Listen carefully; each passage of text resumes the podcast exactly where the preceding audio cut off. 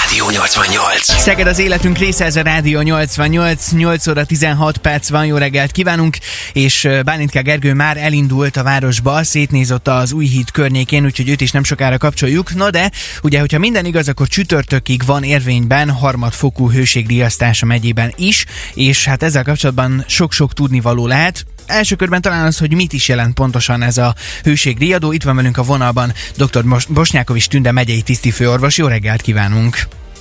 Jó reggelt kívánok, üdvözlöm a hallgatókat. Ez a hőségriasztás pontosan azt jelenti, hogy a napi átlag hőmérséklet, tehát a reggel 6-kor, 12 órakor, délután 6-kor és éjfélkor mért hőmérséklet, az a 27 Celsius fokot meghaladja.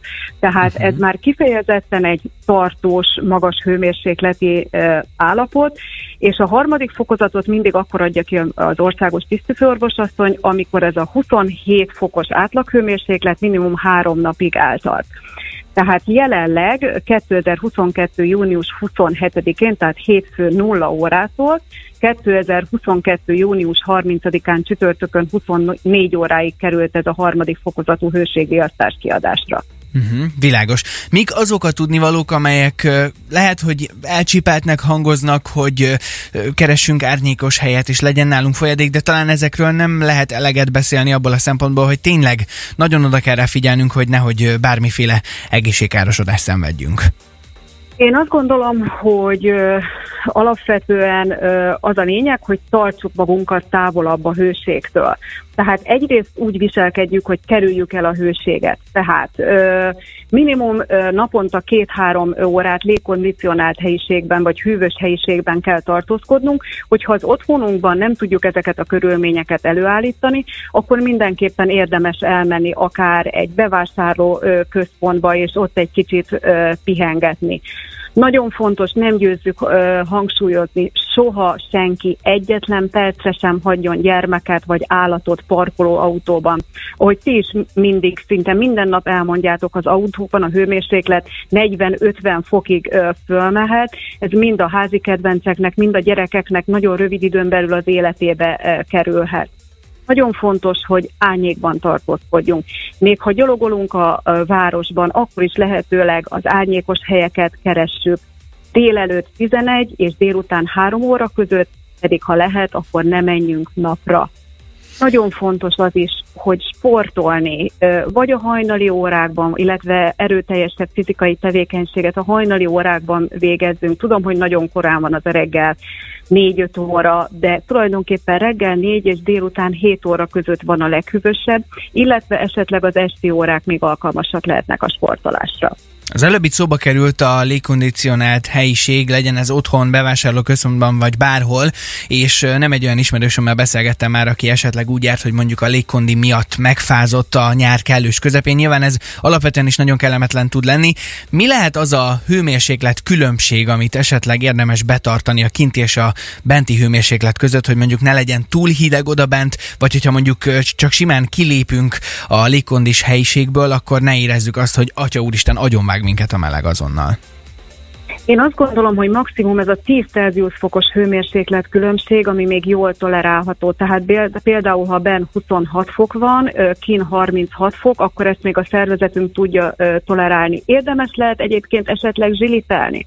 Tehát otthon vagyunk, mondjuk 22-23 fokra be van állítva a légkondicionáló, uh-huh. és akkor vagy kapcsoljuk ki, vagy egy kicsit állítsuk magasabbra, tehát mindenképpen fontos, hogy a szervezetünknek adjunk arra időt, hogy egy kicsit hozzászokjon a változáshoz.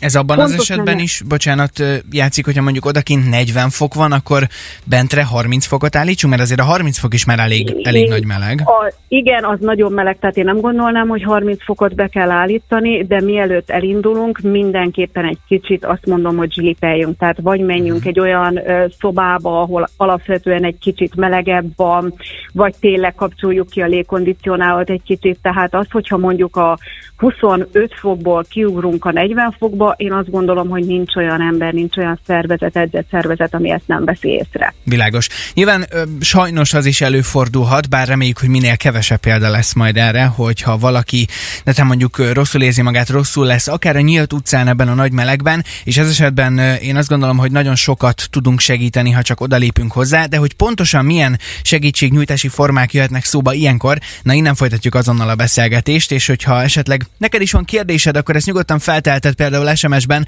0632 99 88 88 a számunk, és persze itt vannak azok a dalok, amelyek reméljük, hogy egy kis hűsítést nyújthatnak ebben a nagy szegedi melegben. Most a Cold Heart érkezik Elton John-tól és Dua Lipától itt a 88-ban. 8 óra 21 perc van, Bálint K. Gergő pedig nem sokára a szegedi közlekedés helyzetéről mesél. Rádió! Rádió!